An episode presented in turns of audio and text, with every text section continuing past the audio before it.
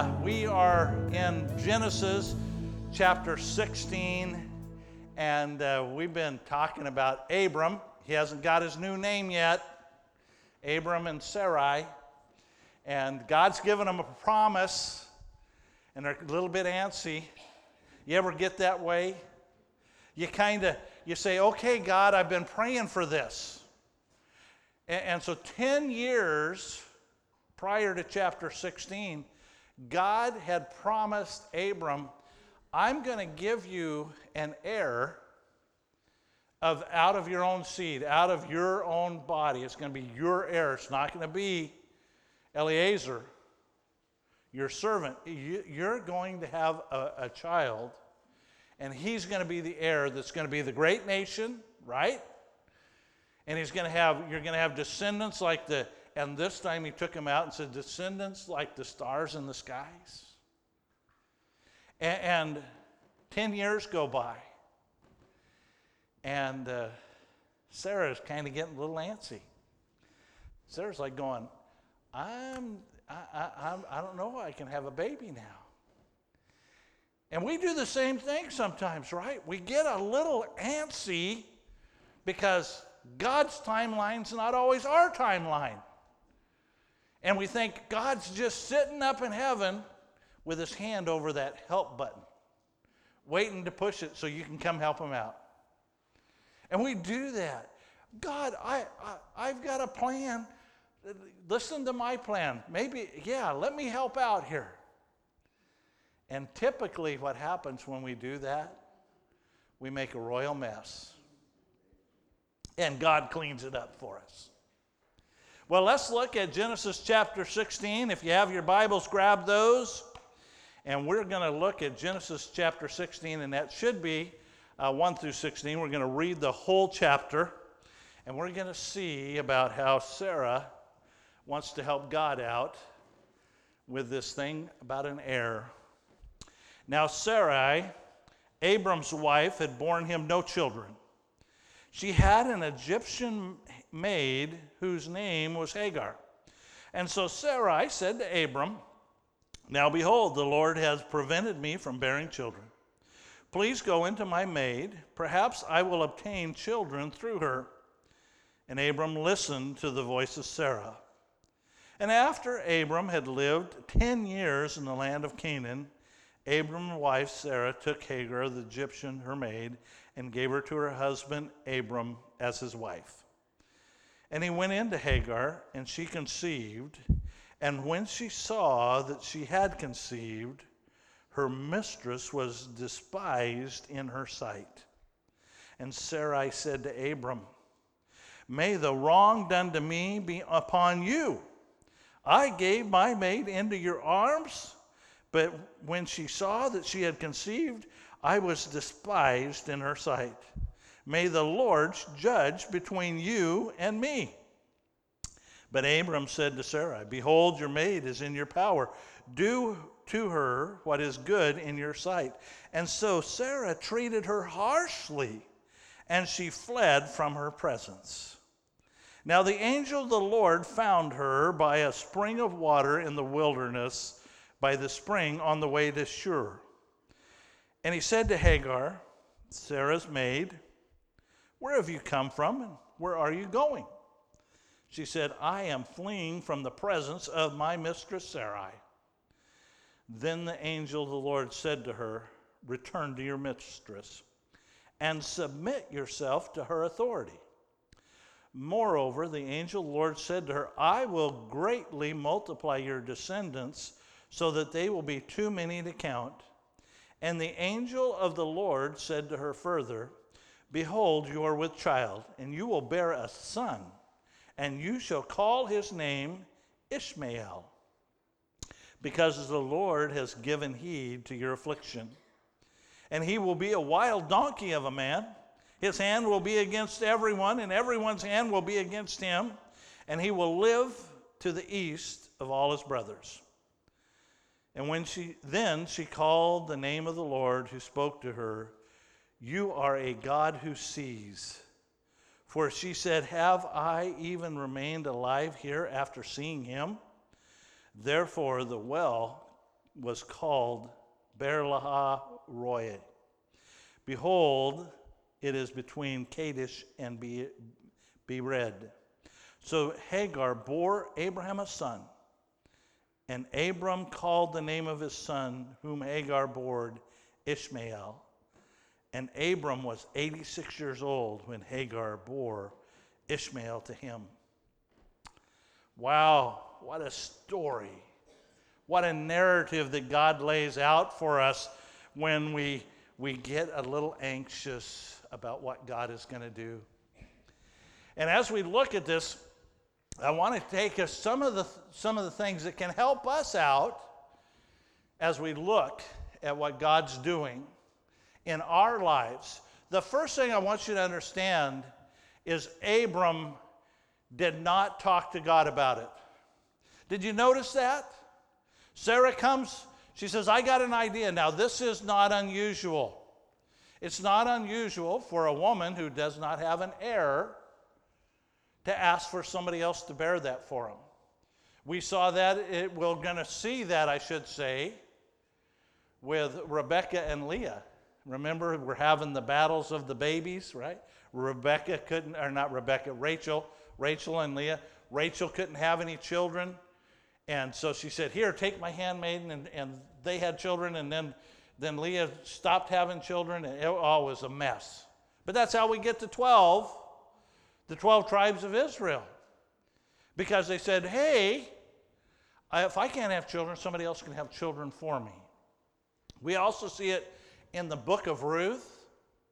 You remember the book of Ruth where, where Naomi had, her husband died and her two sons died? and they go back to the land. And when Ruth has a child by Boaz, they put that child on Naomi's knees and she says, I have been vindicated. I have, a, I have an heir. And so Sarah wasn't doing anything necessarily out of the ordinary.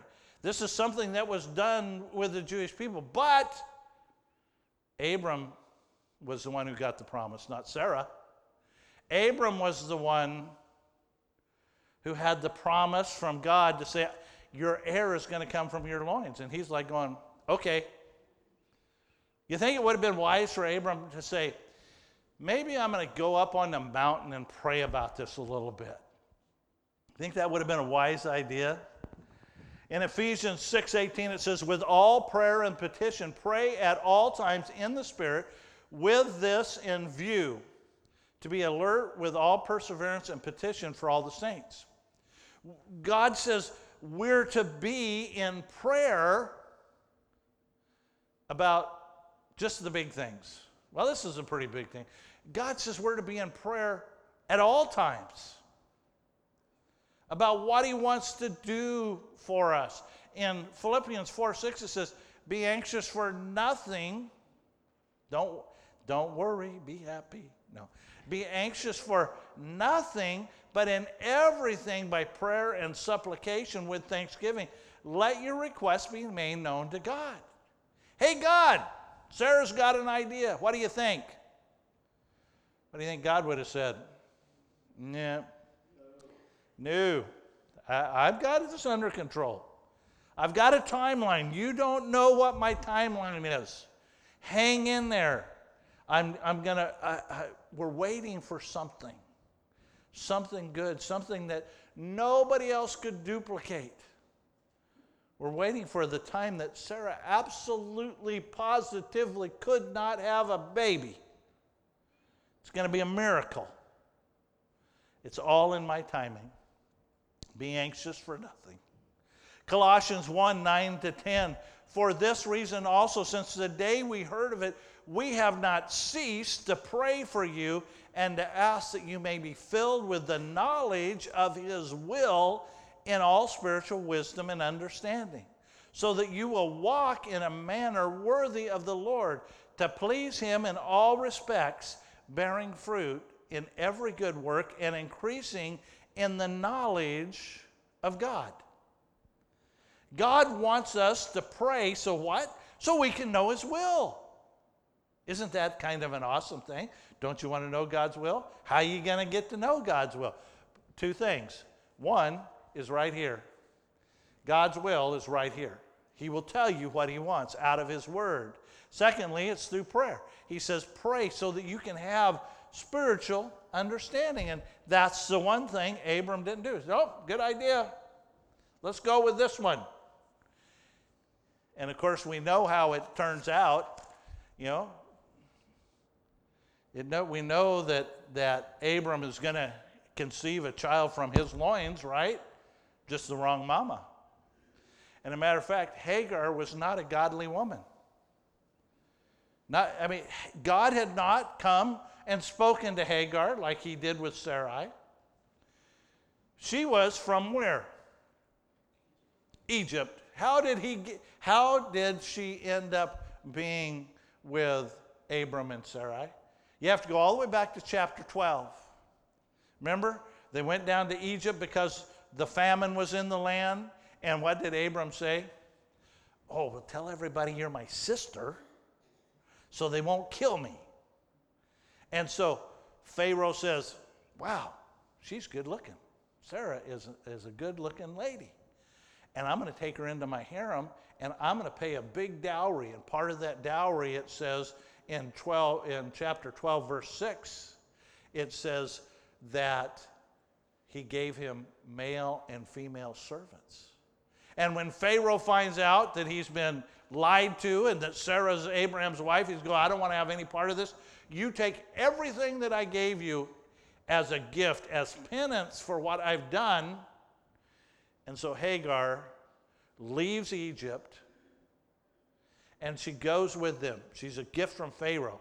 Now, who did, who did the people of Egypt worship? Well, they worshiped all kinds of people. They, were, they had all kinds of gods they worshiped, but two I want you to be aware of. One was Mut. What a name for a god, right? The, she was the mother goddess. She was, she was the mother goddess over all the other gods. And secondly, was Hathor, the goddess of motherhood. That's who Sarah, er, that's who Hagar would have worshiped and she worshiped them. And when she conceived, what did Hagar do? Oh, look at me. I have conceived. I, the, the gods of Egypt have blessed me, and I have a child. And what did she do? What did, how did she respond then to Sarai? Was it, oh, I'm bearing, bearing this child so you can have an heir? Absolutely not. Hagar responded in a selfish manner. Hagar was looking out for, look at me. I'm mama and you're not. There's no jealousy there, is there? Hagar looked at her, and you know, the, how does the world respond? They're selfish, aren't they? Proverbs 12:5 says, "The thoughts of the righteous are just, but the counsel of the wicked are deceitful. In Proverbs 15 28, it says, The heart of the righteous ponders an answer, but the mouth of the wicked pours out evil things. Can you imagine what it was like now? For here, here is, is uh, Hagar as her stomach begins to grow and, and her pregnancy begins to show, and, and every day she walks by Sarai with her nose up in the air and says, Look at me. You want to feel the baby? Isn't that, isn't that, I always thought that's kind of interesting. Everybody sees a pregnant woman, they want to touch her, touch her tummy. It's, it's like, wait a second, you, you might want to ask for, for permission on that one. But, but you know, you can imagine what it was like as this baby begins to grow and as she sees the, the two of them interact there in the tents of Abram. In Proverbs 21:10 it says the soul of the wicked desires evil and his neighbor finds no favor in his sight and that's exactly what happened with Sarah. Well, Sarah has her own response to this whole thing. What does Sarah do? Sarai plays the blame game. Have we seen this before in Genesis? In, in the very beginning. Where art thou, Adam? Well, I'm hiding over here, God, because I'm naked. Who told you you were naked? The woman you gave me. Little blame game going on. And what did Eve say? The serpent beguiled me. Sarah played the blame game. She, she goes to Abraham and look at, look at what she says. I, I love this. She goes to Abram, verse 5 May the wrong done to me be upon you. I gave my maid into your arms, and when she saw that she had conceived, I was despised in her sight. May the Lord judge between you and me, not between me and Hagar. Between you. Can you imagine what Abram's response was? How many husbands out there ever done this? What did I do? right? I, you told me, you gave her to me. What did I do? And, and so often when, when, we, when, when we try to, to, to say, okay, God, here, here's my big plan, and we mess up, who do we blame? God. Why did you, why did you do this to me? She, but she blamed Abram, and, and you know, here's Abram, he's caught in the middle. And, and what should she have done? She should have gone to God and said, God, I sinned. I stepped out of your perfect plan, and I'm here to confess my sins. In 1 John 1 9, if we confess our sins, He is what? He is faithful and righteous to forgive us our sins and to cleanse us from all unrighteousness. Now, we still would have had a problem, right? But we would have had a heart that was right with God. Sarah could have gone to God and said, I'm, Man, I blew it. But Abram wasn't any better. What did Abram do? Abram passed the buck. Do we do that sometimes? She's your handmaid, you do whatever you wish. What was Abram's what was Abram's responsibility in all of this? Who is Abram? He's going to be what? He's been given a promise by God. He's going to be a great nation. He's going to have heirs that are going to rule, and they're going to have all of, of Canaan.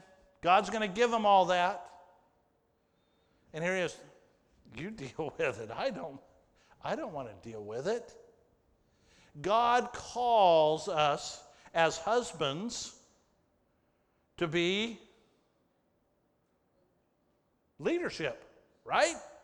God calls Abram to be the leader of a nation, and yet he says, I don't want to deal with this. He passes the buck.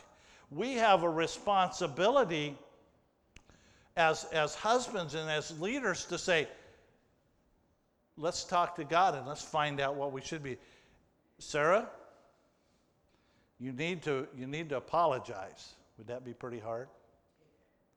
You need to apologize to Hagar for the way you've treated her. You need to treat her with kindness. And does Abraham need to, to take some responsibility himself? I didn't talk to God about it. You know, it would have been what, what would have been different if that would have been the responses that had happened at this stage?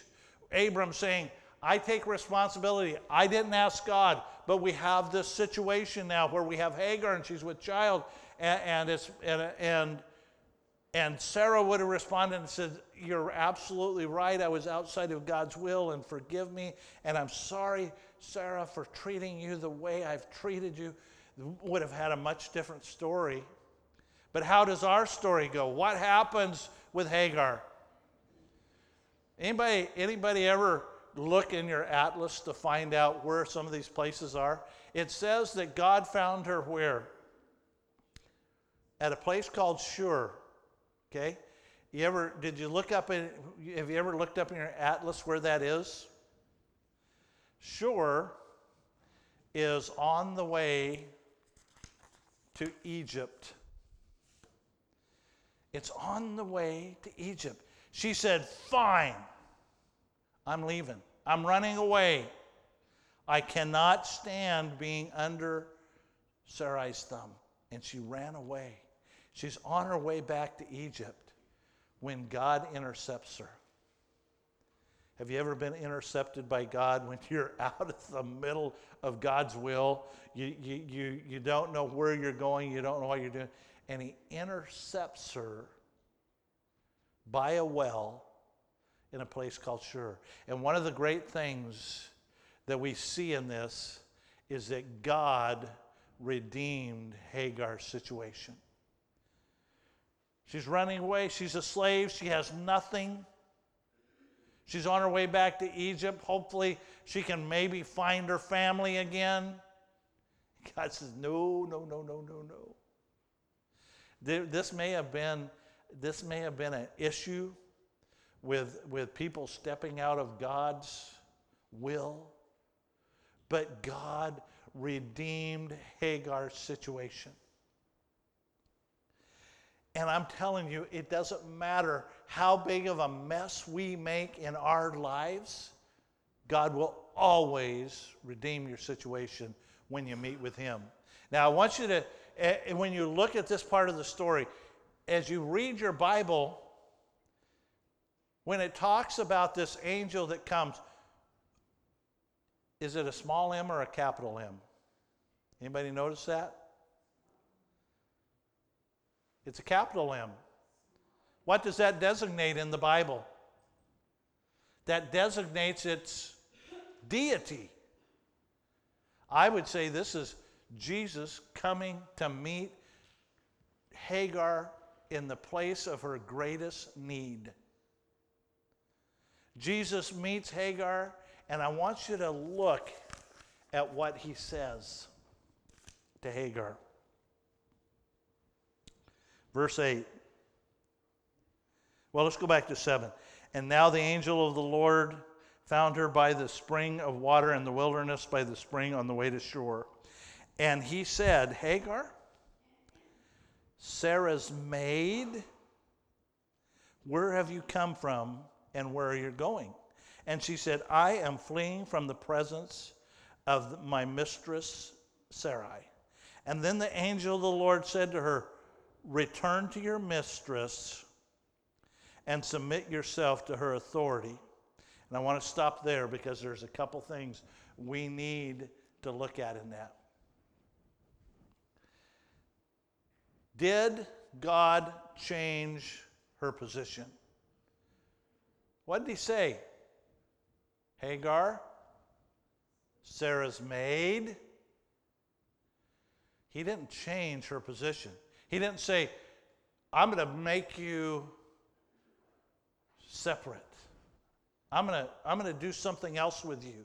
He said, No, you're still Sarah's maid. The second thing he said to her is he didn't change her circumstances. What did he tell her to do? He said, Go back. Go back to Sarah."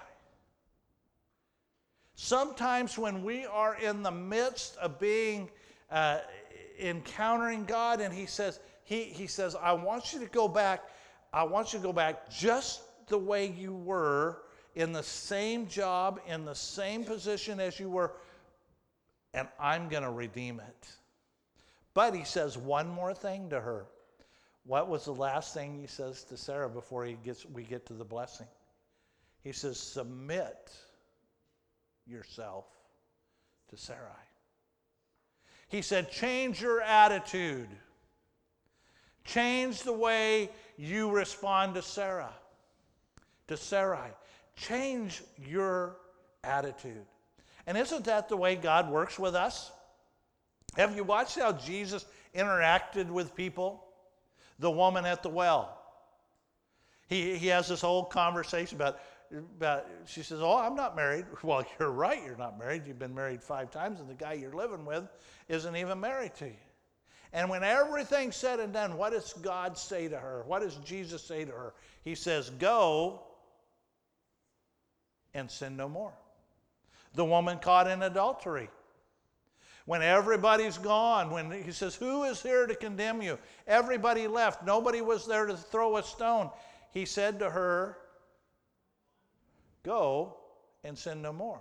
You see, God wants us to change our attitude. He said, If you'll change your attitude and you'll follow what I tell you to do, I will change everything. And then I want you to look at the blessing that God lays out on this, this little baby that's in her womb. He says, Behold, you are with child, and you will bear a son, and you shall call his name Ishmael, because the Lord has given heed to your affliction. Now, this is kind of interesting. And he will be a wild donkey of a man. How would you like to have that as your ep- somebody? Hey, there he goes, the wild donkey guy, right? He will be a wild donkey, and and his hand will be against everyone, and everyone's hand will be against him, and he will live to the east of all his brothers. You know who the who the tribes of Ishmael are today? Anybody know? What? They're the Arabs.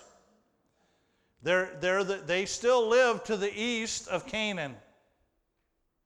They're the ones, what do we got going on right now? Have you been praying for the peace of Jerusalem, right?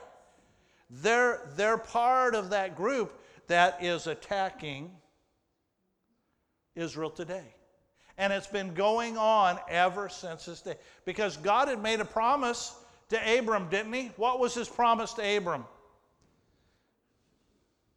I'm going to bless those. I, am going to I'm going to bless your seed, and you will have descendants that are greater than the stars of the sky. And what did he say to to uh, to Hagar? He says he says I'm going to bless them. You're going to have a you're going to have a son, and I'm going to bless them. And we're going to see uh, when Ishmael, when he gives birth to Ishmael that God's going to multiply that whole tribe.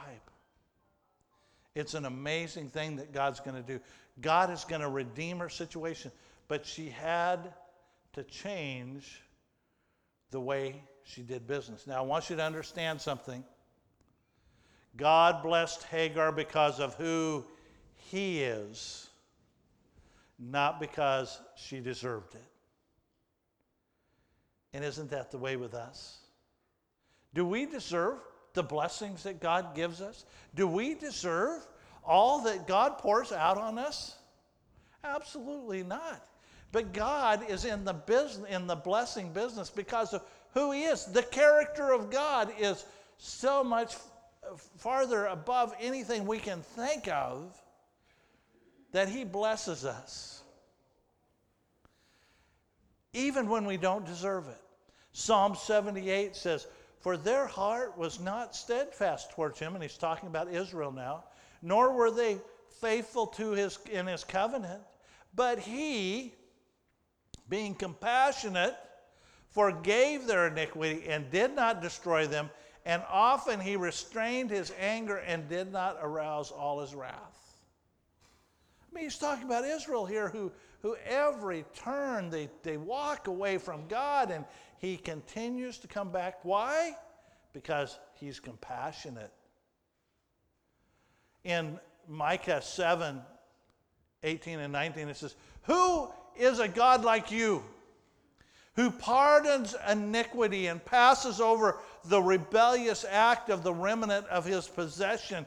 He does not retain his anger forever because he, what? He delights in unchanging love. Do you remember from last week? That God delights in us.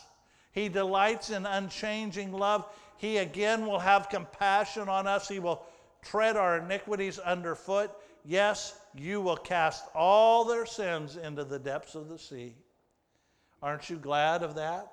Aren't you glad that God doesn't take our sin and say, hey, Ben, here it is. Remember when you did that? And God says, and, and he doesn't do that, does he? Says he takes it. Anybody, anybody watch Jacques Cousteau and all those things, right? You know the Marianas Trench that we have. That's uh, you know, it's like it's like all these thousands and thousands of, of uh, feet deep.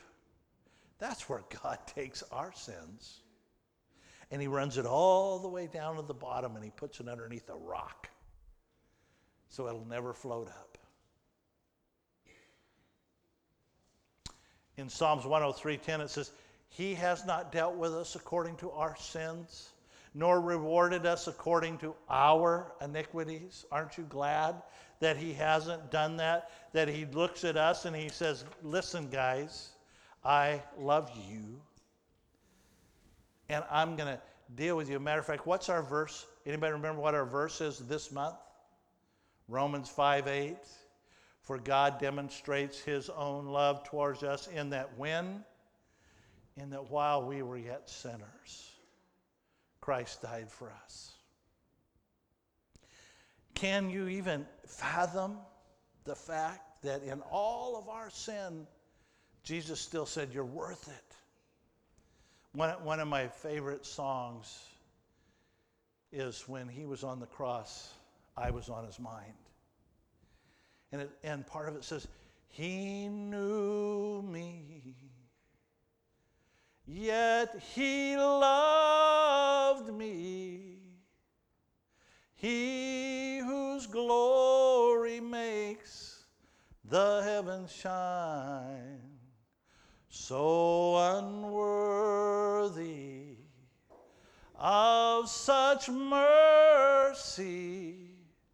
For when he was on the cross, I was on his mind. Isn't that God's mercy towards us? That was God's mercy towards Hagar.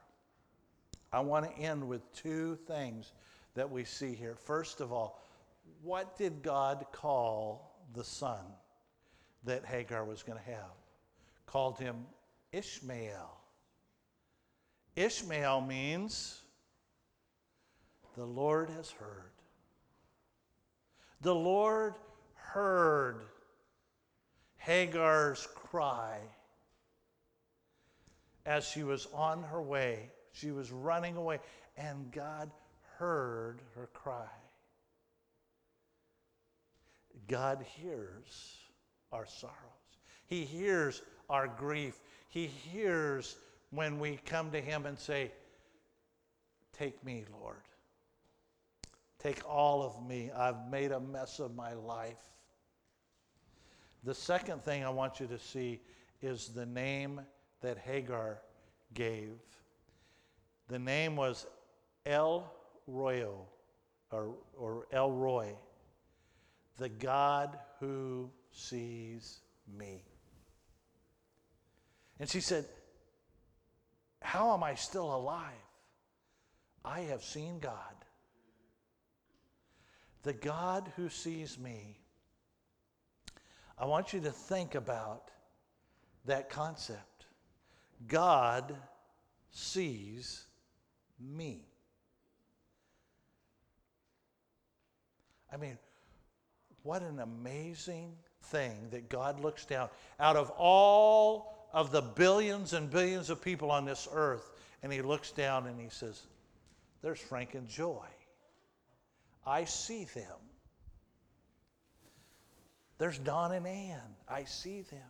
He looks across and he sees each one of us and he says, I love you. And there is no greater place that that happens than on the cross. And when we, have, when we take communion, that's exactly what God is saying. God is looking down at us and He's saying, I see you. When He sat there the night that He made that, that the demonstration of his love to his 12,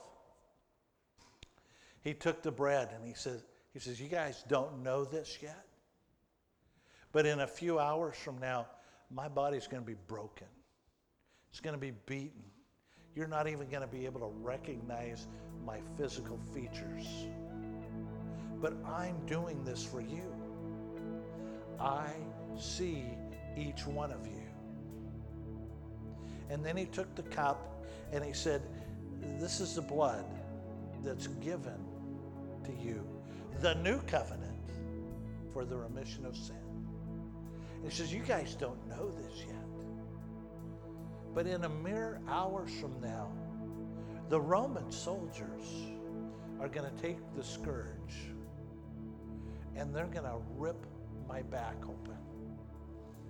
They're going to lay me on a cross and they're going to drive nails into my hands and into my feet. And the blood that I give on the cross is going to be for you. I see your need. Each one of us stands in the need of God's blood this morning to, to save us from our sin.